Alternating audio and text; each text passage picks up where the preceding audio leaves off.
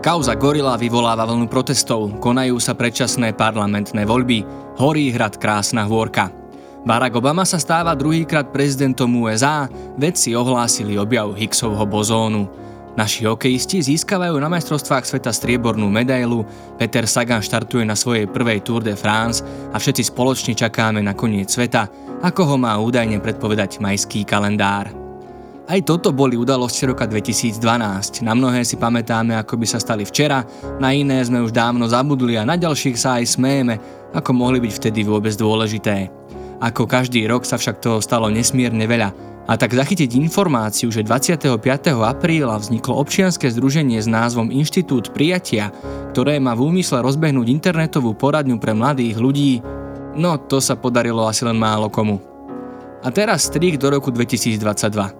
IPčko patrí medzi najrýchlejšie rastúce neziskové organizácie na Slovensku, pracuje pre ňo 150 psychologičiek a psychológov, pomohlo viac ako 230 tisíc krát a o pár dní oslávi svoje 10. narodeniny.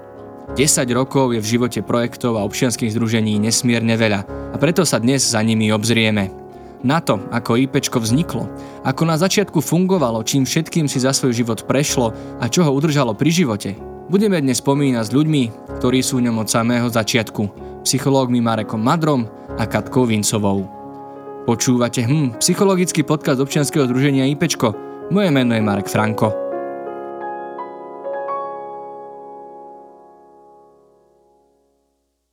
Tak a ja ešte raz vítam psychológa, riaditeľa občianskeho združenia IPčko a jeho zakladateľa Mareka Madra. Marek, ahoj. Ahoj, Ahojte. A Katku Vincovú, psychologičku a supervízorku, a okrem iného aj supervízorku e-mailovej poradne ipečko.sk. Kati, vítaj. Ahojte. Marek, Katka, nebudeme chodiť okolo horúcej kaše, porozprávajte nám, ako vzniklo IPčko, kde vznikol tento nápad, ako sa vyvíjal, rozvíjal, čo sa dialo vlastne v úplných začiatkoch. Je možné, že som to už rozprával veľakrát, ale myslieť na to a premyšľať nad tým je pre mňa vždy také veľmi pekné, milé. Tak ďakujem za tú otázku. IPčko sa niekde rodilo na Orave, kde som e, prišiel pomôcť mladými ľuďmi, ktorí mali problémy a ktorým bolo proste ťažko a zažívali rôzne závislosti. Ja som na, jedno, na pozvanie jedného kňaza prišiel do Trstenej, respektíve do Ústia nad Priehradou, ktoré je hneď vedľa a začal som tam rozvíjať taký projekt Cool klubu. To bolo miesto prijatia, miesto, kde sme chceli, aby mladí ľudia, ktorí sa stretávali v tom meste v Trstenej, za školou a na rôznych takých miestach, kde to proste všetkým prekážalo, tak e, my sme pre týchto ľudí mladých chceli vytvoriť miesto, kde sa budú cítiť dobre a budeme im môcť ponúknuť nejakú ponuku, ktorá bude pre nich zaujímavá a zároveň im pomôžeme riešiť ich ťažkosti. Tak vznikol Q-klub a len poviem takú pikošku, že vznikol v bývalej farskej budove, ktorá je úplne v centre mesta a prvá vec, ktorú som tom klube navrhol, že urobíme. Neviem prečo, bola to podľa mňa taká akože mladická nerozvážnosť. Dnes by som to už asi tak radikálne nerobil, ale my sme vtedy v tej bývalej farskej budove natreli steny na červeno. Čiže keď sa tam zažali svetla, tak to viete si predstaviť, ako to asi vyzeralo. Pôsobilo to naozaj také trošku aj pobúrenie a aj také akože pozdvihnutie obočia. A práve toto bolo pre tých mladých ľudí jedným z tých najviac takých akože provokatívnych presvedčení o tom, že to s nimi myslíme vážne a v tom klube sa začali striedať desiatky a desiatky tých mladých ľudí v Strstenej a z okolia a bolo to úžasné. Mali sme tam takú kaviareň, ponúkali sme tam rôzny program, mali sme tam fitness centrum, mali sme tam rôzne koncerty, workshopy, mali sme tam také adrenalinové centrum. No bolo to naozaj že úžasné. Aby som sa približil trošku k IPčku, tak taká tá moja najväčšia skúsenosť tam, ktorá najviac ovplyvnila vznik IPčka, tak tá najväčšia skúsenosť bola v tom, že ja som bol vedúcim toho klubu alebo zodpovedný za ten klub. Mal som tam sociálnu pracovníčku a psychologičku a keď sme sa rozprávali s tými mladými ľuďmi, keď sme s nimi trávili celé dni, tak oni sa mohli chodievať zatvoriť do takej miestnosti, ktorú sme volali poradňa a tam sa rozprávali s tými mladými ľuďmi. A ja keďže som nemal vtedy žiadne také adekvátne vzdelanie, tak ja som im tak trošku závidel. Ale keď som prišiel domov po práci, tak títo mladí ľudia mi písali cez vznikajúci Facebook o tom, čo prežívajú, čo sa im deje. A ja som mal pocit, že fúha, že píšu oveľa vážnejšie a ťažšie veci ako to, o čo sme sa rozprávali v klube. A stále som sa ich snažil presunúť, presvedčiť o tom, že keď sa o tom budeme rozprávať naživo, tak to bude lepšie, tak to bude viac fungovať a bude môcť vám byť blízko. Tam mladí ľudia hovorili o tom, že napríklad jednému dievčaťu sa zastrelil pred očami otec, alebo bolo tam dievča, ktoré sa predávalo na sexuálne služby a podobne a ich okolie o tom vôbec nevedelo a nehovorili o tom. A ja som si uvedomil, že ten internet im dáva nejaké výhody, vďaka ktorým otvorenejšie rozprávajú o tých veciach a bez nejakých zábran. Začal som na tým uvažovať, špekulovať, začal som hľadať na internete, že čo také existuje a prečo to tak vlastne je a že či to ešte niekto takto zažíva. Začal som študovať psychológiu a tam som vlastne dostal mnohé a mnohé odpovede, ktoré dali základ tomu, že vzniklo IPčko. Keď som po roku a tri štvrte z Oravy odchádzal, tak som odchádzal s tým, že ten zážitok toho miesta, toho miesta prijatia je základná taká životná filozofia, ktorú chcem, aby ľudia pri stretnutí so mnou zažívali, aby som bol pre nich čitateľný. A tá druhá vec, o ktorú mi vždy išlo, že aby ľudia, ktorí sa trápia, najmä mladí ľudia, v situáciách, kedy budú mať pocit, že to nemajú možnosť rozprávať všetky tie ich myšlienky, všetky tie pocity, že tu nie je nikto, s kým by ich mohli zdieľať, tak aby takúto príležitosť mali. A pokiaľ možno, aby na druhej strane bol k dispozícii niekto, kto je naozaj schopný počúvať a je schopný darovať prijatie, je, je schopný darovať zážitok z reálneho stretnutia, zážitok, ktorý pre mňa znamená pomoc. A keď som odišiel z Oravy, začal som študovať psychológiu, tak som jednoducho vedel, že chcem vytvoriť bezpečné miesto na internete, že chcem vytvoriť cool klub na internete a tak vlastne vzniklo IPčko. Pamätám si, že som išiel raz e, po ceste vlakom a premyšľal som nad tým, že ako to celé nazvať ten projekt toho klubu na internete. A napadlo mi, teda stále som premyšľal nad tým, že chcem, aby tam bolo v tom názve slovo prijatie. A tak som mu dal taký znešený druhý názov, že Inštitút prijatia. A tie prvé písmenka z tohto názvu IP som pretavil do názvu projektu, ktoré sa volá IPčko a ešte si hovorím, že IP adresa, že to je super, hej, že, že to je presne ako, že, že to, čo potrebujem, ten rozmer, aby to nejak v sebe nieslo. A po dvoch rokoch, keď moje kolegyne na IPčko.sk povedali, že to je internetová poradňa, tak som úplne na nich pozeral ako vyoraný, že ja som to vôbec nikdy takto nemyslel a že pre mňa je veľmi dôležité, aby, aby naozaj sme vytvárali miesto prijatia. A to som chcel v tej organizácii, ktorú sme založili a neskôr premenovali na IPčko, tak toto som chcel, aby v sebe nieslo ako to základné DNA. Mm-hmm.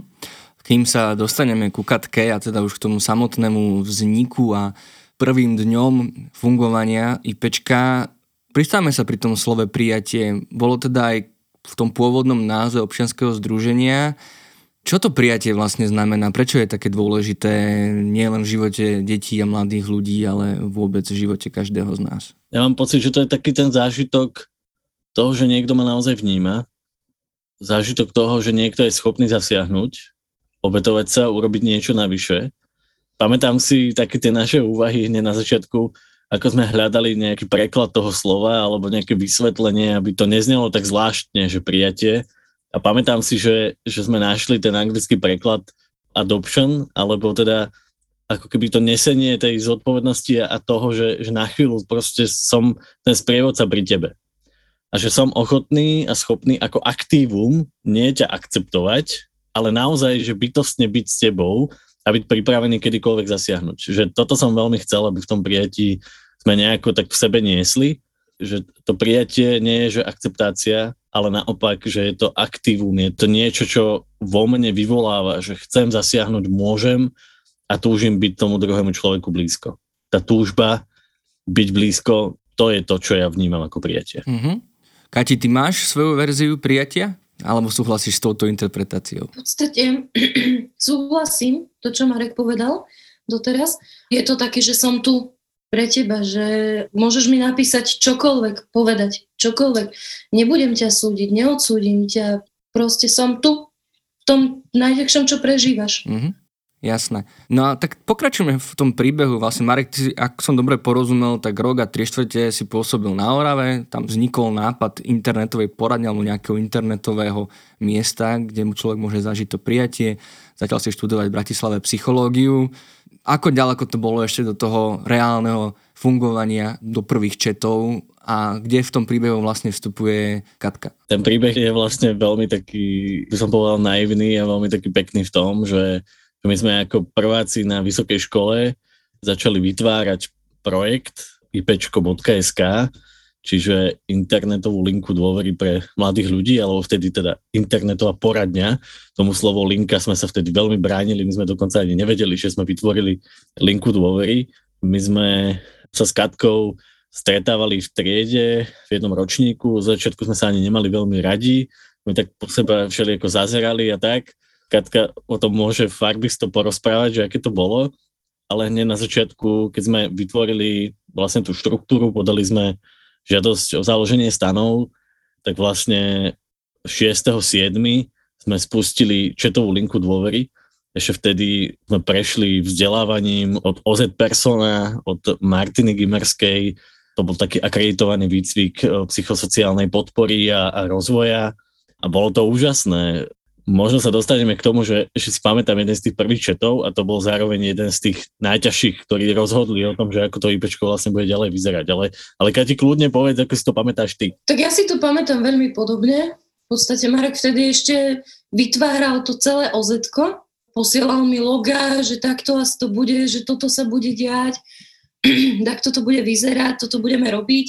A najprv si hovorím, že prečo mi to posiela? Že na čo? Že akože nerozumela som tomu a potom vlastne, keď uh, už bolo, sme dostali štempel, teda pečiatku z ministerstva, že je založené, tak ma oslovil, že poď do toho projektu četu.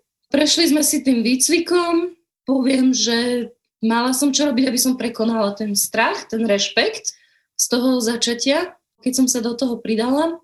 A my sme začínali s tým, že dobre, budeme taká aj priateľská podpora, že budeme sa snažiť byť čo najväčší odborníci, aký sme, preto sme mali aj vlastne tých odborníkov za sebou, Maťa Gimerská, ako Marek spomínal, ale keď potom prišli tie prvé čety, ktoré Marek spomínal, že určili ten smer IPčka, tak to bol riadny šok taký, ako vo význame, že naozaj som v tom období, asi nielen ja, ale budem hovoriť len o sebe, naozaj stali pred takou výzvou, že či naozaj do toho ideme keď sme videli, s čím sa na nás tí ľudia obracajú. Pamätám si tlačovú konferenciu, ktorá bola v Čiline, kde sme oznamovali to, že spúšťame tú četovú linku dôvery, alebo teda tú četovú internetovú poradňu.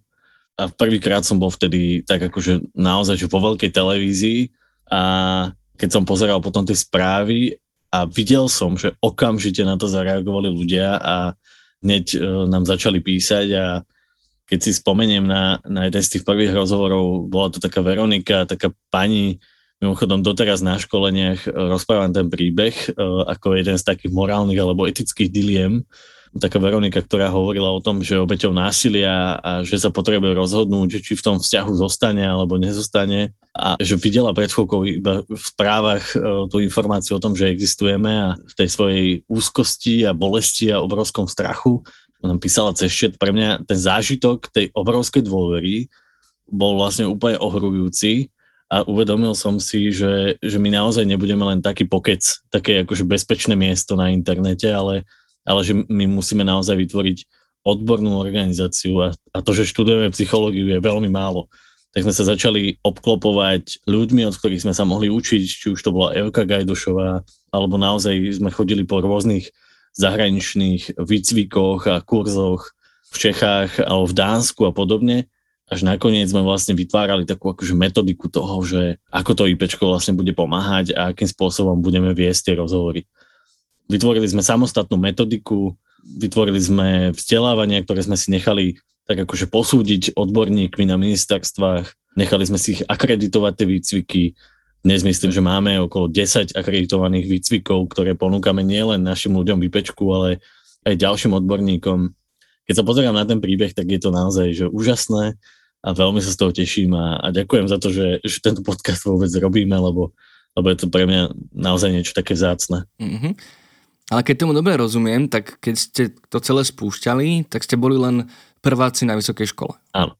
Skončili sme prvý ročník. Mhm. Teraz samozrejme, že IPčko je odborná inštitúcia, Marek, ty už máš tituly pred menom, zámenom, ale ako to možno vyzeralo v tých začiatkoch vlastne, že s akými takými možno až teraz naivnými ti to bude pripadať, alebo ešte tými neodbornými možno nejakými predstavami ste do toho vstupovali. Ako vyzerala prevádzka na IPčko SK v prvých dňoch, prvých týždňoch, mesiacoch? Kto boli poradcovia vlastne, ktorí komunikovali s ľuďmi? Úplne prvé začiatky bolo nás pár. Na čete sme boli Marek, ja a ďalší o, štyria ľudia. Čiže doslova pár. Fungovali sme, myslím, že od 7 rána do polnoci, ak si dobre pamätám. Fungovali sme v štýle, že cez deň sedíme v škole a popri tom četujeme s ľuďmi, ktorí sa na nás obrátia.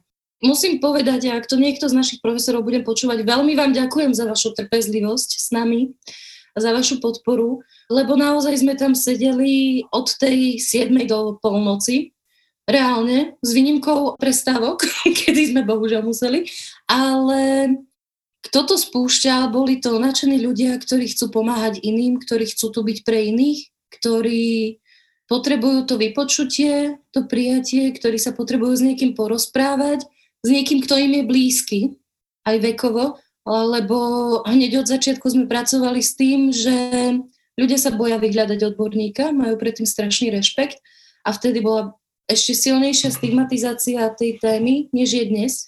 Čiže sme vedeli, že sme taký prvý krok k tomu, aby vyhľadali toho odborníka osobne.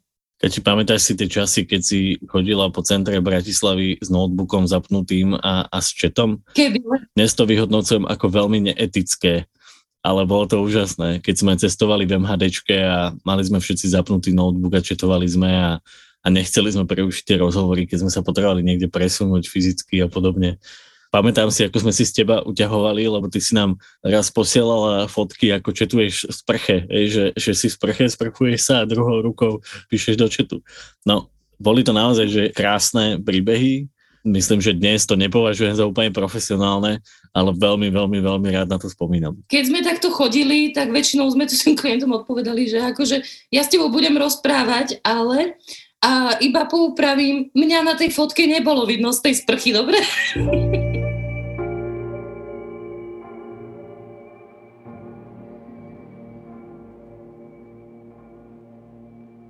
Katka, ty si spomenula tú stigmatizáciu, ja keď som v úvode vlastne vymenoval niektoré také tie známe udalosti z roka 2012.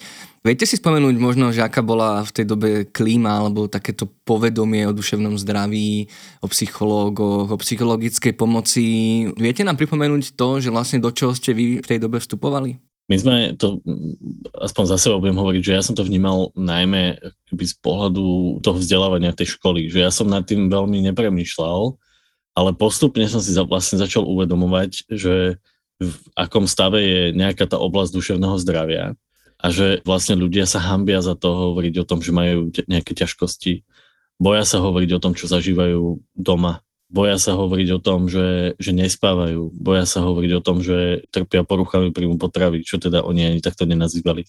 Ja som do toho vstupoval tak trošku naozaj, že, že som veľa toho nevedel a nebolo to také aktivistické, že vnímame, cítime nejaký spoločenský problém a ideme na ne reagovať. My sme naozaj chceli byť blízko tým mladým ľuďom, ktorých sme mali vo svojom okolí a videli sme, že, že im je ťažko a že nemajú s kým hovoriť o tých svojich problémoch a chceli sme, aby tu možnosť mal ktokoľvek. A tie množstva, stovky a stovky a, a tisíce ľudí, ktorí hneď v tom prvom roku prišli za nami a hovorili s nami o tých svojich ťažkostiach, tak nám vlastne ukázali, že aha, že ono je to naozaj že globálny problém, že o duševnom zdraví sa vlastne vôbec nerozpráva. A že prísť psychologovi, to je naozaj veľká stigma. Dokonca sme diplomovky a bakalárky a rôzne seminárky v škole robili na tú tému, že, že prečo vlastne mladí ľudia nevyhľadávajú pomoc a že čo im v tom bráni a už hneď na začiatku sme zistili, že aha, že, že mladí ľudia nechodia k odborníkom práve kvôli tomu, že by potrebovali, aby tá pomoc bola v prvom kroku pre nich anonimná. A keď sme sa pozerali potom, že aké sú tie možnosti pomoci, tak sme len tak obdivovali linku detskej istoty alebo iné organizácie, ktoré poskytovali takúto anonimnú možnosť pomoci. A my sme do toho celého priestoru vstúpili s internetovou četovou linkou. My sme vlastne naozaj nevedeli, do čoho ideme a naozaj sme nechceli vytvárať nejakú ďalšiu linku dôvery. Dokonca ani tie organizácie, ktoré tu na Slovensku fungovali, to nevedeli úplne prijať, že tu vstupujeme s nejakým takým inovatívnym konceptom a že si naozaj myslíme, že to funguje. A ono to fakt fungovalo. A všimli sme si, že tí ľudia za nami prichádzajú opakovane. Že to nie je o jednorazovom pár minútovom rozhovore ale že my sprevádzame tých ľudí nejakým životným obdobím. A dokonca dnes, po tých desiatich rokoch, viem hovoriť o tom, že my tých ľudí sprevádzame aj celých tých 10 rokov, že my máme aj dnes uh, ľudí, ktorí prichádzajú v nejakých životných obdobiach za nami. A my poznáme ich príbeh, oni medzi tým už majú aj svoje deti a mnohé také naozaj životné posuny obrovské. Keď si spomeniem na klientku, ktorá mala Nick Hyacinta, a hovorila nám o tom, ako všetkých psychológov treba vystrieľať, postaviť do radu a my sme zrazu boli konfrontovaní s tým, že ako s ňou máme vôbec písať, veď ona nás neznáša, nenávidí nás. A dnes, keď sa niekde stretneme a, a môžeme spolu hovoriť, keďže je anonimná, tak dúfam, že toto môžem povedať, tak som pyšný na to, že kam sa vlastne posunula v tom živote. Som na ňu naozaj hrdý. A som hrdý samozrejme aj na to, že, že sme boli pri tých niektorých momentoch s ňou. Pre mňa je to o tom, že sme mali obrovskú naivitu a obrovskú dôveru v to, že, že máme čisté úmysly a my sme naozaj chceli byť blízko ľuďom. A tí ľudia za nami prichádzali a keď sme ich sprevádzali k psychológom, že nám pred dverami proste toho psychológa písali, alebo si pamätám noci, kedy Katka po bratislavských mostoch hľadala mladého človeka, ktorý chcel ukončiť svoj život a že sme videli, že to naozaj funguje, že my fakt reálne pomáhame a zachraňujeme životy, že sme konfrontovaní s políciou, spolupracujúci s políciou, že to je naozaj niečo, čo nás úplne presahuje a čo treba robiť veľmi kvalitne, veľmi odborne. A to si myslím, že sa za tých 10 rokov v tom IPčku naozaj podarilo. Že sme profesionáli, ktorí dokážeme robiť veci s obrovským srdcom a vždy sme mali šťastie na to, že sme si mohli vyberať, že kto v tom IPčku vlastne bude od začiatku sme vyberali odborníkov, postupne sme vytvorili aj systém na ten výber, aby naozaj sa k nám dostali ľudia, ktorí to dokážu robiť a dokážu to robiť dlhodobo. A som veľmi rád, že sa nám darilo hľadať ľudí, ktorí tú myšlienku alebo tie naše pôvodné myšlienky dokázali posúvať ešte ďalej. Ja by som povedala si takým dvom veciam. Tie začiatky boli brutálnou prácou nielen na IPčku, ale aj na nás že my sme sa museli naučiť pracovať so sebou, posúvať sa o mnoho ďalej, než sme boli v súčasnosti vďaka škole. Ako Marek spomínal, tie výcviky, kurzy zahraničné, vedenie odborníkmi. A čo sa týka z tej stigmatizácie, že aký to bolo, tak e, keď si položil tú otázku, ja som si tak predstavila rok 2012, keď boli tie prvé čety, a rok 2022, kde sme dnes v tých rozhovoroch. A keď to tak porovnám, tak v roku 2012, keď sme sa rozprávali s niekým o možnosti s psychologovi, bola to tzv. no-go téma. V žiadnom prípade proste tam bolo, tam sme museli veľmi, veľmi, veľmi pracovať na tom, aby ten človek, ktorý toho odborníka reálne potrebuje, že akože face to face, že potrebuje z nej, ku niekomu chodiť pravidelne, aby ho aj vyhľadal. V súčasnosti už to nie je také náročné, že už ten strach, tie obavy, ten pocit zlyhania, že idem k odborníkovi, už nie je taký silný, ako bol v roku 2012. Mhm, jasné. Dobre, tak to boli tie úplné začiatky, ale ešte stále by sme mali prebrať tých zvyšných 10 alebo 9,5 roka, tak skúsme tak aspoň akože zrýchlenie, viem, že tam to bude toho strašne veľa, čo sa dialo a koľko projektov vzniklo a čo všetko, akože ako to celé fungovalo tak možno skúste vypichnúť také tie najdôležitejšie momenty, alebo čo možno ako teraz spomínate na to, ako sa to rozvíjalo. Či to šlo tak pekne, hladko, vlastne podľa plánu, alebo to bolo stále také, nazveme to, že divoké, dramatické, nepredvídateľné. A možno začnite tým, že prečo sa vlastne zmenil ten názov inštitútu prijatia na IPčko, že ako sa menilo to vaše uvažovanie nad tým, že to vlastne ste alebo o čom by mala byť tá organizácia? Tak začnem od toho názvu, že prečo sme zmenili názov organizácie. My sme boli nominovaní za rok 2012-2013, myslím, hneď na začiatku. Sme boli nominovaní na ocenenie Rady Mládeže Slovenska projekt roka. Keď mi volali z Rady Mládeže Slovenska, aby mi oznámili, že, že sme nominovaní na toto ocenenie, tak v tom rozhovore zaznela otázka, že že uh, viete, že uh, chcem si to len overiť, nie ste náhodou nejaká sekta? A ja, že uh, vôbec? A že prečo? Mimochodom, my sme si z toho ako keby aj potom začali robiť žarty, že sa snažíme naozaj vytvárať autentické vzťahy medzi nami a že, že, že no, páčilo sa nám to. Ale uvedomili sme si, že ten názov je pre niekoho aj desivý a tak sme pomenovali celú tú organizáciu podľa toho náš, nášho najznámejšieho projektu IPčko. Keď sa pozerám na to, že ktoré boli tie kľúčové veci, tak my sme nemali plán, že čo chceme taký ten základný náčrt je, že my naozaj sa od začiatku snažíme, aby tá pomoc bola čo najprirodzenejšia, atraktívna a dostupná všade.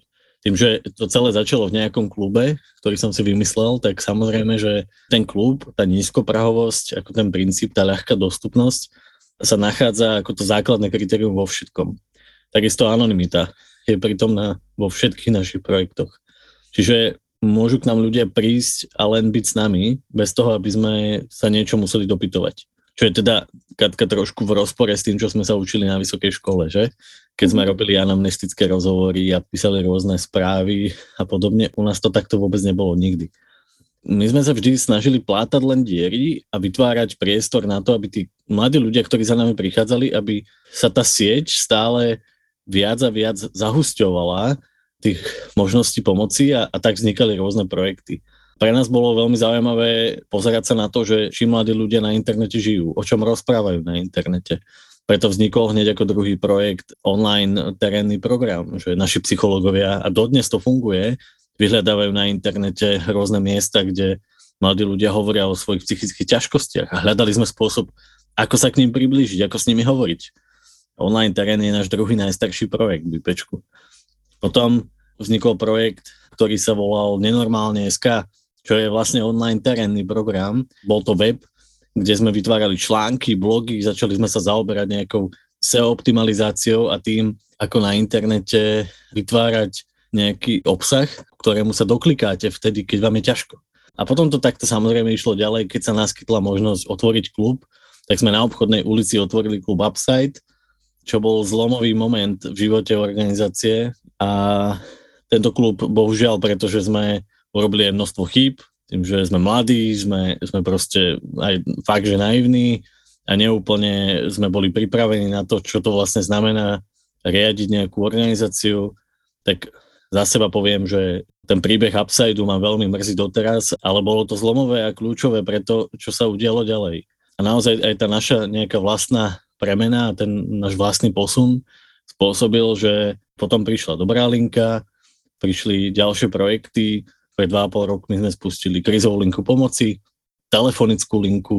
Dnes IPčko prevádzkuje vlastne 3 linky dôvery, 4, vlastne 4. Keď počítame aj eh, tú najnovšiu linku v ukrajinskom jazyku, prevádzkujeme v dnešnej dobe sieť centier krízovej intervencie, ktoré sa volajú Káčko. Otvorili sme ďalší klub, klub Machovisko, ten prvý klub eh, zanikol, teraz sme otvorili klub Machovisko, o pár dní chceme otvoriť klub v Trnave, ktorý sa bude volať Fleck klub a máme ďalšie a ďalšie plány, káčko e, v ďalších krajských mestách. To IPčko sa snaží naozaj plátať to, čo vnímame, že v tom systéme pomoci je potrebné. Vytvorili sme intervenčný tím psychológov, ktorí prichádzajú na tie miesta. Vytvorili sme podcast. E, keď som pozeral do tých štatistík, sú to len čísla, ale keď sa pozriem na to, že sme pomáhali 230 tisíc krát a že koľkí ľudia sa k nám ešte nedopísali a veľmi to chceli alebo nedovolali a veľmi to chceli. To sú proste tie výzvy, na ktoré chceme odpovedať aj v tých ďalších rokoch.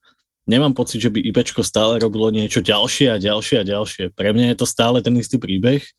Stále je to o tom, že len doplňame tie diery a tie medzery v tom systéme a ja verím tomu, že sa to podarí, že bude úplne normálne prichádzať za psychológom a, a hovoriť s ním a ten psychológ bude poskytovať atraktívne formy komunikácie, atraktívnu formu pomoci, či už cez virtuálnu realitu a podobne, že naozaj sa nebudeme báť ako psychológovia, ako odborníci technológií.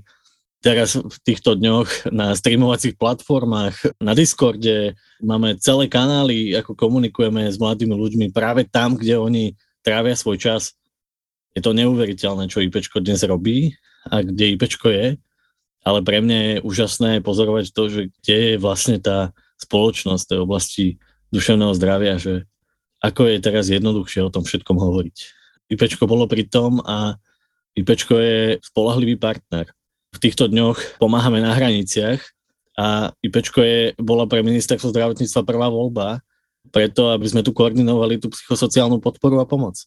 To je obrovská čest pre nás a vieme, že tu chceme byť a môžeme byť a môžeme vstupovať do situácií, s ktorými nemáme skúsenosti, ale v ktorých tá naša vlastná kreativita, tie princípy, tie hodnoty prijatia, blízkosti, tak tie vieme aplikovať všade a vieme ich doplniť o tú našu profesionalitu a, a o to know-how, ktoré sa ľuďom páči.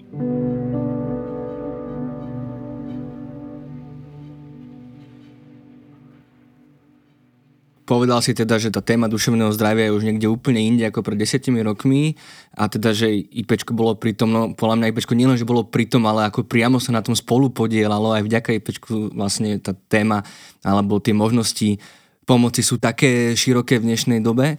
A teda je to veľmi úspešný príbeh IPčka naozaj, akože to, čo si ty dokázal, alebo ty s Katkou a s ďalšími vašimi kolegami, kolegyňami, to je naozaj úžasná vec, ale možno v rámci tých našich zásad, e, že hovoríme rodičom aj mladým ľuďom, že je v poriadku zlyhať, je v poriadku spraviť chybu a treba o tom hovoriť. Bolo to jednoduché tých 10 rokov? Ako to vlastne vnímate spätne, že nakoľko tam bolo možno chýb, zlyhaní alebo takých tých momentov, kedy ste mali pocit, že to nemá zmysel a že neviete, ako ďalej pokračovať a, a zápasíte možno s tým systémom alebo s financiami alebo s čímkoľvek a nakoľko to bolo naozaj skôr také, že ste mali dobrý pocit, že šlo to podľa nejakých predstav, že sa vám darilo naplňať tie zámery. Skúste to zreálniť vlastne, že čo to znamená 10 rokov sa snažiť o takú to možno až sizifovskú úlohu, že robiť niečo dobré pre ľudí, v prostredí, kedy možno to tí ľudia alebo to okolie až tak nestojí. Tak možno ako to teraz spätne vnímate vy, že nakoľko tam bolo tých dobrých vecí a koľko tam bolo vlastne možno takých tých ťažších, nepríjemných. Mm-hmm. Presný počet ti povedať, neviem, koľko bolo takých ťažkých a týchto, ale keby som sa mala pozrieť na tých 10 rokov späť za seba tej organizácii, tak o, vôbec to nebolo jednoduché. Čelili sme viacerým výzvam, čelili sme aj výzvam takým, že ukázať tomu svetu mimo nás, ako mimo organizáciu, že tu vieme byť s nimi pre tých ľudí, ktorí potrebujú tú pomoc. Že sme schopní tú prácu robiť aj odborne, aj v iných sférach. Bol to boj o to aj vo význame, aby sme zabezpečili tej chod tej organizácie. Bolo tam veľa pádov hej, v tom období, ale veľakrát sme sa museli nakopávať aj sami navzájom. A v tomto myslím, že to bolo to úžasné, že my sme tu tak, ako sme tu chceli byť pre tých iných, pre tých ľudí, ktorí potrebujú tú pomoc, sme sa vedeli podržať, podporiť aj navzájom. Tak ako Marek to povedal v predchádzajúcej otázke, že sme boli autentickí aj pred sebou, že to, čo sme dávali tým ľuďom, čo nám píšu, čo nám volajú, sme dávali aj sami sebe, tak aj toto platilo. Bolo to náročné ale aj krásne obdobie, tých 10 rokov, čo máme za sebou. Veľakrát malo IPčko na mále, by som povedala, že asi iba navzájom sme sa držali, aby sme neskončili. Ale vždy nás ťahalo to, že tu chceme byť pre tých, ktorí to potrebujú. Že nám záleží na tom, aby oni tú pomoc mali. Ja mám pocit, že, že sme neustále naozaj boli v takom zápase a boji o to, aby sme boli legitímni. Ja mám pocit, že dodnes to tak je, že že musíme preukazovať a dokazovať svoju profesionalitu. Dnes už je to jednoduchšie, lebo je dohľadateľné obrovské množstvo tých dôkazov o tom, že vieme, o čom hovoríme.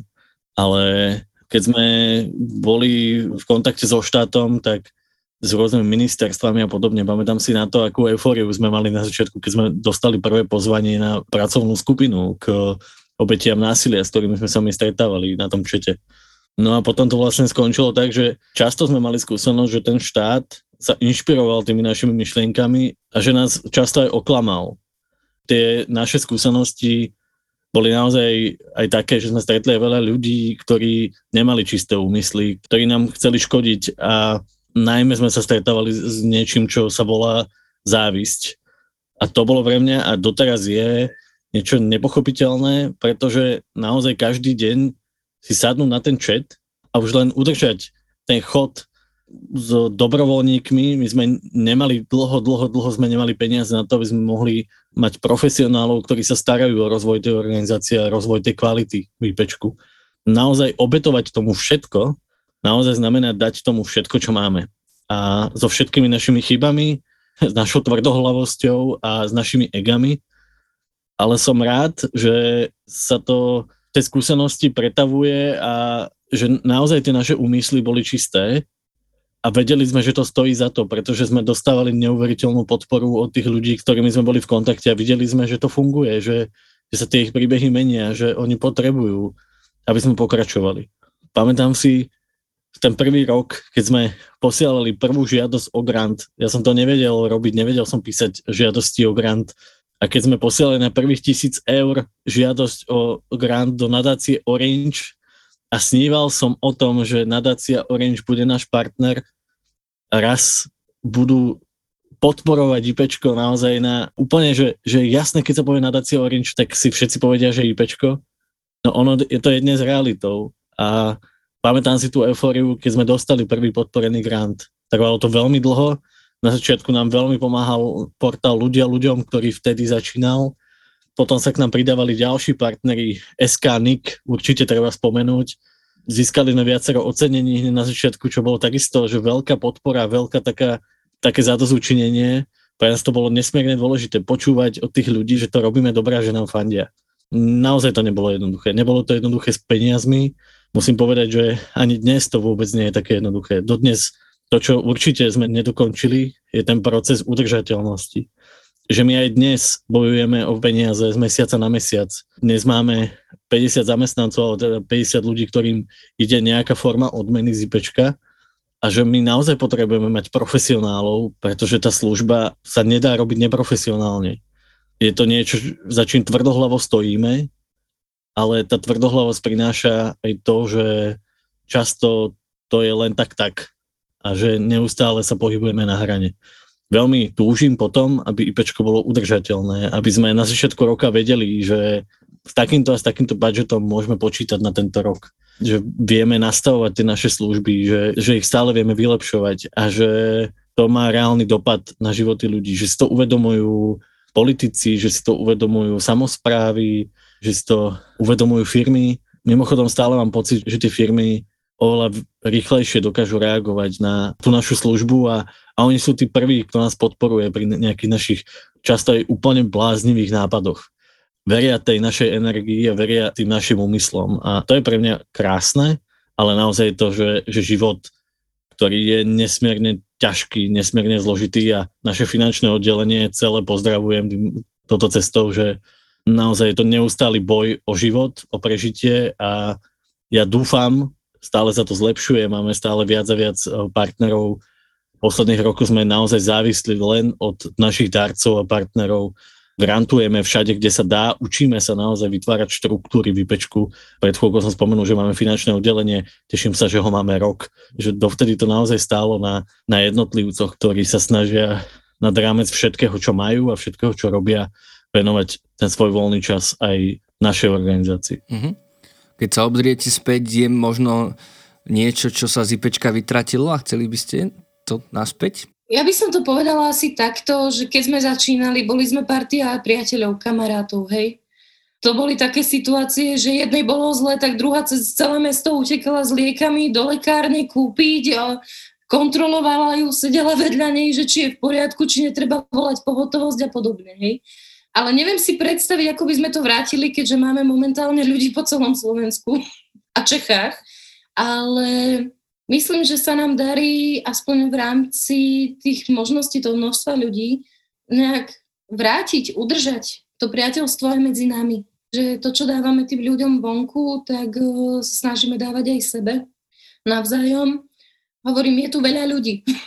Čiže je to o to náročnejšie ale možno by sa dalo ešte aj to nadšenie, ktoré možno miestami aj strácame, aby to znova bolo, nechcem použiť slovo poslanie, ale iné mi nenapadá, hej, že aby proste naozaj tam bola tá chuť, ale vo význame, že ísť až úplne na kraj, alebo ako to nazvať? Uha. Chcem povedať akože vo význame, neviem teraz nájsť tie správne slova, ale predstav si, hej, keď by som to mala v porovnaní s predchádzajúcou otázkou. Študuješ denne vysokú školu, popri tom denne od rána do noci komunikuješ s tými ľuďmi, popri tom bojuješ so všetkým tým, čo Marek spomínal a aj tak si máš odhodlanie proste robiť viac, viac, viac. A možno aj toto by sa, uh, že by som chcela v tom IPčku udržať, že tí ľudia naozaj chcú, ako to Marek povedal, že nad rámec ako uh, času svojich vlastných povinností. Takže Katka by chcela robiť viac, dobre. Marek, čo ty? Si to zhrnul. Nezapáčilo to slovo autenticita. IPčko sa vždy snažilo byť autentické a aj dnes je autentické. Ale dnes tá naša autenticita, tá naša energia, Katka, tie naše životné skúsenosti prinášajú aj tú našu opatrnosť a stále je to autentické, že sa bojíme, viacej sa bojíme o tých ľudí dnes, ako sme sa báli kedysi. Autenticita je niečo, čo treba neustále budovať, aby sme neuverili sami v seba, ale uverili v tie idei, za ktorými ideme. A veľmi by som chcel, aby tie idei sme mali pred sebou. Ešte teraz mi napadla jedna taká situácia, ktorá bola takisto zlomová výpečku a možno to nebude také pozitívne, ale nám výpečku zomrela kolegyňa, Maťa Ondrejčková a to bol príbeh psychologičky, ktorá mala málo času, pretože mala smrteľné ochorenie a ona je mi vzorom a príkladom v tom, že ten svoj čas, ktorý mala, využila na maximum preto, aby dokázala byť užitočná iným ľuďom. Veľmi túžila potom žiť a veľmi túžila odovzdávať život. Ona to tak často aj hovorila. A boli sme autentickí v tom smútení za ňou. Boli sme autentickí v tom, že, že nás to naozaj bolí. Boli sme autentickí v tom, že, že je to súčasť života a že, že ideme proste ďalej. A, a dnes, keď stretneme jej rodičov, tak sme autentickí v tom, že o tom dokážeme rozprávať, že dokážeme si byť proste blízko a že tomu životu patria rôzne tie situácie a často si ľudia myslia, že prísť do telky a postaviť sa pre tie kamery že je niečo, čo sa nám páči. No my sme sa to museli naučiť. A doteraz nám to nie je príjemné, ale že, že sme v tom dobrí, proste, že nám idú aj tie veci, v ktorých nie sme dobrí, alebo ktorí sa necítime dobre, že nám celkom idú. A zrazu začnete pozerať na to, že nás niečo presahuje, že tu máme nejaké talenty a že nie všetko nás musí baviť a že keď sme autentickí a dokážeme ukázať to, že nám záleží na tých hodnotách, o ktoré tu bojujeme, o to, aby tá pomoc bola naozaj normálna, prirodzená súčasť života, nielen tie problémy, ale aj tá pomoc, že je normálna súčasť života. Že to je niečo, čo sa mi páči, čo tu chcem žiť a pričom chcem aj ja nachádzať pomoc. Keď ponúkam tú podporu, tak aj ja chcem, aby tu vznikol nejaký systém, ktorý mi pomôže, keď mi bude ťažko.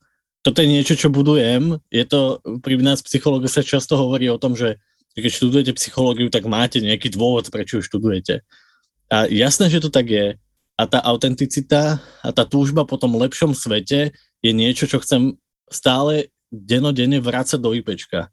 Že buďme naozajstní, úprimní, otvorení, nedokonalí, pretože to je život.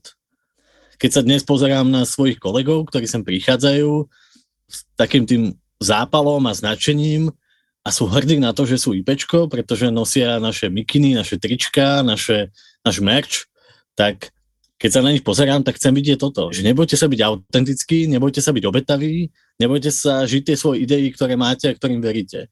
A stojí za to sa pre ne obetovať, ako to asi Katka chcela povedať, že to obetovať sa jeden pre druhého má zmysel a môže za tým byť príbeh, ako je ten náš príbeh IPčka. Máme za sebou 10 rokov, nemyslím si, že to je najdôležitejšia udalosť tohto roka, že IPčko má narodeniny, Zrejme ich ani ne, nebudeme vládať teraz oslovať práve kvôli tomu, že pomáhame na hraniciach, ale to je život, proste ideme ďalej a chceme byť aj zajtra lepší, ako sme dnes. A nie tak naivne, alebo s takým pátosom, alebo tak akože, že my tomu fakt veríme, že, že ten svet môže byť zajtra lepší.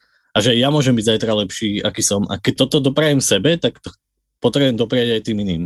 Dovoliť im, aby robili chyby a aby mi liezli na nervy a aby som ja im liezol na nervy ak máme fungovať v jednom týme, tak tam musia byť ľudia, ktorí majú v sebe ten zápal. A mám šťastie, že v tom IPčku ten zápal tí ľudia majú. Keď nám niekto hovorí o syndróme vyhorenia, tak potrebujeme o tom viac a viac hovoriť.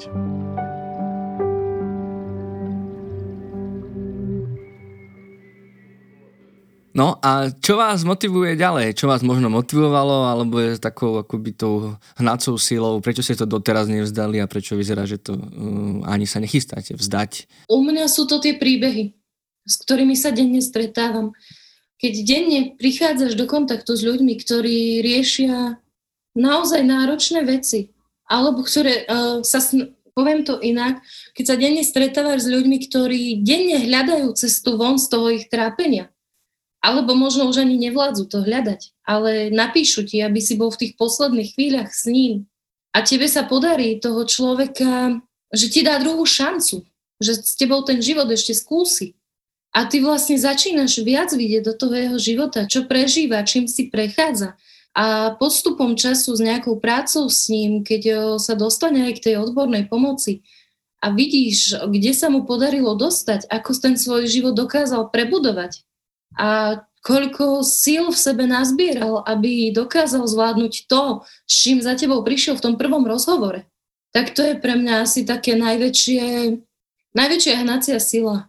Preto sme v IPčku 10 rokov, 10 rokov dennodenne prichádzame do kontaktu s tými ľuďmi, s tými naozaj náročnými príbehmi, preto sme aj tu asi na tých hraniciach. A Neviem, či máme vôbec v hlave nejaký plán, že s tým raz skončíme. Ja som to chcel skončiť veľakrát. No to áno, ale sme stále tu. ja som to chcel naozaj skončiť veľakrát, ale vždy vznikla nejaká cesta, ako by to šlo ďalej. A keď sa na tie situácie tak spätne pozerám, tak vždy sme vyšli posilnení a ja teda som vyšiel z toho posilnený. A vôbec to nie je jednoduché, fakt to nie je jednoduché. Asi na prvom mieste je tá komunita ľudí, ktorých máme vypečku. To je pre mňa nesmierne motivujúce a potom sú to samozrejme tí ľudia, ktorým pomáhame. To, že naozaj vidíme, zažívame denodenne, že to funguje. Pre nich sme tu, pre nich to robíme.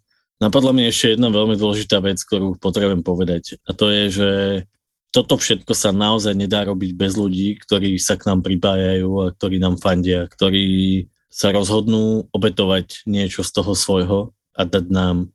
Je pre mňa motivujúce to, že, že sme vždy mali okolo seba ľudí, ktorí nám dali najavo, že sme pre nich dôležití, že im dáva zmysel, čo robíme. Že sa im páči tá naša streštenosť a uletenosť, môžem to aj krajšie nazvať, tá naša kreativita a to, že tie veci robíme inak, alebo dostupnejšie a zrozumiteľnejšie. A veľmi ma pozbudzovalo to, keď v tých náročných chvíľach som videl, že sú ľudia, ktorí nám napísali nejaké pozbudenie na sociálne siete alebo nám dali spätnú väzbu. Ja sa priznám, že som asi od toho závislý, od tej spätnej väzby a veľ, potrebujem ju. Potrebujem vidieť, čo si ľudia myslia, čo cítia, čo zažívajú pri stretnutí s nami a s našimi kolegami.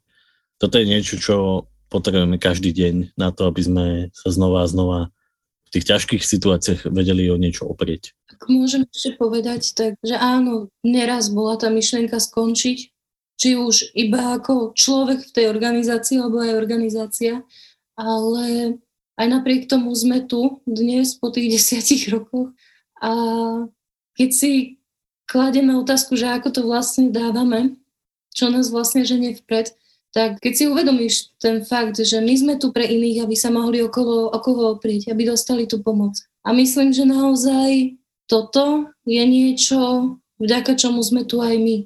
Že aj my sme si mohli, však 10 rokov žili sme aj životy mimo, mohli sme si prejsť čímkoľvek, ale mohli sme sa aj o seba oprieť navzájom.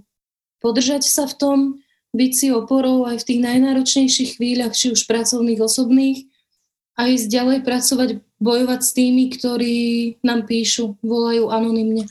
Ipečko mala vždy šťastie na osobnosti, o ktorých len psychológia bude počuť. My sme v IPčku mali naozaj že veľmi výnimočných psychológov, ktorí vytvorili ten príbeh, doplnili ten príbeh IPčka. Že to nestojí len na tej našej tvrdohlavosti, chcel som povedať trpezlivosti, ale je to skôr tvrdohlavosť. Ale je to naozaj tímová práca a mnohí ľudia tu naozaj nechali kus svojho srdca a som im za to nesmierne vďačný. Hovorili sme, že teda IPčko už pomohlo viac ako 230 tisíc krát. Ehm, je nejaký odhad, že koľko vlastne budúcich alebo už teda praktizujúcich psychológov, psychologiček a iných pomáhajúcich profesionálov, profesionáliek prešlo IPčkom, že koľko ľudí obrazne si vychoval alebo im odovzdal niečo z toho IPčka? IPčku je 370 hodinový akreditovaný výcvik, to je ten základný a týmto podľa tých našich databáz a štatistík prešlo do 300 ľudí. Uh-huh. Že 300 psychológov je, je super, ak sú to ľudia, ktorí aspoň trochu napáchli tou našou IPčkou činou, tak som za to veľmi rád a neustále ich stretávam, keď niekde prídem na nejaký workshop alebo, alebo aj tu na hraniciach, ja som tu stretol toľko našich kolegov, je to hrozne pekné, keď sa tí ľudia priznávajú k vám a aj takí, ktorí si myslíte, že sa na vás hnevajú, pretože to nedopadlo úplne tak, ako ste si predstavovali a že nakoniec je to veľmi príjemné byť spolu. Predstavili ste si niekedy, že IPčko bude tam, kde je dneska? Ja vôbec. Či sme si to predstavovali? Mm-hmm. A na divokejšom sne. Absolútne, že vôbec.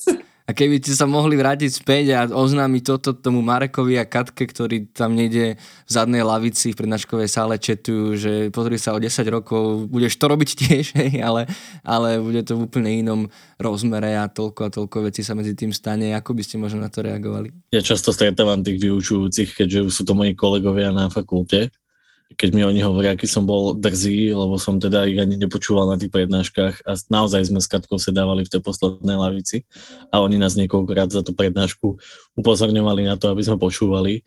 Ale oni teraz hovoria o tom, ako nesmierne trpezliví boli, pretože niekde tak trošku v kútiku duše verili, že to je väčšie ako to, čo práve si rozprávame a podporili nás tak to je niečo, čo, čo je pre mňa hrozne zaujímavé. A čo by som odkázal Marekovi v poslednej lavici? Ja neviem, čo by som si odkázal. Asi len, že chlape vydrž to a nebuď padavka. A asi by som si povedal, že viac e, dôverujú ľuďom, ktorých máš okolo seba. To by som si asi povedal. Mm-hmm. Kati, ty máš pre seba nejaký odkaz? Mám, ale aby som ti odpovedala na tvoju otázku, ako by som reagovala, tak v prvom rade by mi asi oči vypadli, že či je tá Katka z budúcnosti poriadku, lebo by som tomu neverila, keby mi povedala, kde sme dnes. Čo by som odkázala? Podobne ako Marek, vydrž to, veľa síl, dôveruj sebe a ľuďom okolo seba, neboj sa na sebe pracovať a buď aj so svojimi blízkymi, by som ešte tam zdôraznila. Za mňa určite. Marek, mne Katka poslala, že keď malo IPčko, tuším, tretie narodenie, tak si písal taký článok, kde si ten vývoj tak zrovnával s takou teóriou Eriksona, že ako sa vyvíja dieťa, niečo v tomto zmysle. Máš pocit, že teraz to tých 10 rokov akoby v tom živote IPčka, že, že je to ekvivalentné tomu 10. roku uh, ľudského života, že len IPčko vstupuje do puberty a bude to ešte divoké, alebo možno, že je ten vývoj rýchlejší a už akoby už je to dospelá organizácia? Ja mám pocit, že sme dospelá organizácia mám pocit, že sme kúsok od všetkých svojich plánov, ak sme si nejaké plány robili, tak asi sme, že tesne pred finále. A ako som hovoril, je to ale zápas o to, že či vôbec sa to ešte podarí alebo nie. Ja mám pocit, že tie skúsenosti, ktoré máme a, a aj tie tým, ktorý budujeme, tie štruktúry v tom IPčku, tak že všetko vlastne má vytvoriť tú šancu na to, že to IPčko bude pokračovať v kvalitnej a lepšej práci ja tak trošku úprimne poviem, že aj tak uvažujem, že kde a dokedy vlastne budem prínosom pre IPčko a že je to podľa mňa že normálne prirodzené o tom hovoriť a uvažovať. Neoznamujem tým, že odchádzam z IPčka, ale že, že mám pocit, že je to tak úžasný príbeh, že mnohom to potrebuje aj oveľa kvalitnejších, skúsenejších ľudí, ako som ja, zase v iných rozmeroch a že si uvedomujem, že mi to proste prestáva vadiť, že, že by ten príbeh IPčka pokračoval aj bezo mňa a že sa mi to vlastne páči. A že ak raz toto sa stane, tak dúfam, že budem v tom stave, že sa budem z toho tešiť a že budem naozaj úprimne hrdý na to, čo sme vybudovali a, a vďačný za to. To aj dneska asi som aj vďaka tomuto podcastu som si to uvedomil, že naozaj máme byť na čo hrdí. Ďakujem, Marek, za tieto slova o tom, že si vieš predstaviť, že IPčko funguje bez teba, lebo som myslela, že len ja som takto cakla. Ale naozaj je to také, že tiež som neskutočne hrdá na to, kde IPčko je. Ja si myslím, že pubertu máme už za sebou, že už sme možno takí mladí dospelí a že alebo tak na Prahu maturity možno, neviem. Pubertu skrátka máme za mhm. sebou, mm-hmm. určite. A tiež som neskutočne hrdá za každý jeden deň, ktorý sme zvládli, vybojovali, ktorý sme prekonali A ja sa brutálne teším na to, kde bude IPčko ďalej. Či už to bude, že ide ešte ďalej, že robí, uh, doplňuje si ďalšie aktivity, ďalšie veci, alebo či sa ostali pri tom, kde o čom pochybujem, lebo si myslím, že tých dier, kde môj príležitosti, kde vieme byť pre mladých, ešte vieme nájsť. A teším sa na to, keď to budem vidieť. Jedno, či tu budem, či budem súčasťou toho IPčka, alebo či to budem sledovať už zvonku. Mm-hmm. No a na záver, Marek, mám pocit, že tam ti začína niečo vyhrávať, tak už budeme musieť skončiť. Čo by ste odkázali možno tým všetkým podporovateľom, fanúšikom, všetkým ľuďom, ktorí prešli IPčkom, alebo možno aj všetkým klientom, ktorí napísali na IPčko, alebo možno aj takým ľuďom, ktorí majú podobné nápady, možno aj v tej oblasti duševného zdravia, alebo aj v inej a chceli by teda proste niečo robiť, vidieť nejaký priestor, niečo zmeniť, že či máte pre nich taký nejaký odkaz, návod, aby možno človek aby to tak proste ľahko nevzdal. Ja sa chcem všetkým, ktorí nejak súvisia s príbehom IPčka, len veľmi, veľmi, veľmi poďakovať za tú dôveru, ktorú nám dali. Či už sú to všetci tí partneri, všetci tí naši darcovia, ale sú to aj tí ľudia, ktorí prichádzajú a ne, už nie len mladí ľudia, ktorí prichádzajú do IPčka a využívajú jeho služby pomoci. Naozaj obrovské ďakujem. Ten pocit, ktorý teraz v sebe mám, je, je pocit hrdosti, ale zároveň pocit pokory. Ak je niečo, čo ma IPčko naučilo, tak je to taká tá naozajstná úcta k tej práci mojich kolegov a pokora pred silou našich klientov, ktorí za nami prichádzajú. A to je zároveň asi aj ten odkaz, ktorý by som, ak vzniknú nejaké podobné takéto projekty, tak určite počítajte s pokorou, že ju budete veľmi potrebovať a nemusíte sa aj báť. Pokora je niečo, čo vás stále bude vrácať tej ľudskosti a autenticite, ktorá je dnes hrozne potrebná celej tej našej spoločnosti, aby sme sa nebali byť tým, kým naozaj sa cítime byť. Za seba taktiež, keď hovoríme o ľuďoch, ktorí nás podporili nejakým spôsobom, obrovské ďakujem ľuďom, ktorí podporili IPčku, ktorí fandili IPčku, ktorí verili IPčku, ktorí niečo zo seba tomu IPčku dali. Lebo to IPčko naozaj je zrkadlo každého jedného človeka, ktorý ním prešiel. Či už je to človek s príbehom, ktorý sa na nás obrátil, alebo či už je to niekto, kto tu bol pre tých ľudí, alebo je to partner našej poradkyne, ktorý ju podporuje po náročnom rozhovore. Naozaj jedno obrovské ďakujem každému jednému, ktorý nejak zasiahol ten príbeh IPčka a ktorý nejak zasiahli ten príbeh späť. Jedno obrovské ďakujem za každého jedného človeka, ktorý sa rozhodol nám napísať, čím si v živote prechádza, za tú dôveru a za ten dôkaz tej sily, ktorá vie byť v človeku, ktorú zažívame dennodenne. A čo by som odkázala niekomu, kto je možno my pred desiatimi rokmi, to, čo Marek, určite, že tam nemám čo niečo iné povedať. A naviac možno ešte že nech sa obklopí ľuďmi, ktorým môže veriť. Že nech do toho nejde sám, lebo keď máš možnosť na niekoho zložiť to, čím si prechádzaš, vie to brutálne pomôcť. A vytrvalosť, odhodlanie, tvrdohlavosť, tá je nutná.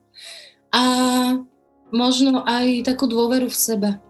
Nevadí, že ju človek nemá, lebo dokáže si ju vybudovať aj tú seba dôveru a podobne a chuť na sebe pracovať. Marek, Katka, ďakujem veľmi pekne za váš čas, za príjemný rozhovor. Prajem všetko najlepšie a zároveň aj všetko dobré do budúcnosti. Ďakujem veľmi pekne, Marek. Ja ďakujem a nie len nám, čo sme tu, ale naozaj všetkým našim poradcom, ktorých máme na tých linkách. Málo kedy mám príležitosť im poďakovať, tak uh, za toto veľmi ďakujem každému, kto hoď len deň sedel pri tom človeku, ktorý potrebuje tú pomoc. Jedno obrovské ďakujem. Núša, napriek tomu, že sme dnes nerozoberali žiadnu vážnu tému, stále je dobré pripomenúť, že tak ako uplynulých 10 rokov, aj naďalej vám v akýchkoľvek ťažkých chvíľach ponúkame odbornú, diskrétnu a anonymnú pomoc. Stačí napísať alebo zavolať na ipčko.sk, na krízovú linku pomoci alebo na dobrú linku. Ak sa vám náš podcast páči a chceli by ste ho podporiť, môžete tak spraviť sdielaním na Facebooku a Instagrame alebo finančne pomocou portálov Patreon a Darujme. Ja som Marek Franko a pripravujem ho spolupráci s dramaturgičkou Katkou Makara, so psychológmi Marekom Madrom a Lenkou Nemcovou a špeciálnou pedagogičkou Zuzanou Juránekovou. Nájsť a počúvať ho môžete pomocou podcastových aplikácií či na webe alebo YouTube kanáli IPčka. Ďakujeme za to, že nás počúvate a za akúkoľvek vašu pomoc, ktorá nám pomáha pomáhať. Teším sa na vás pri ďalšom dieli a dovtedy nezostávajte sami.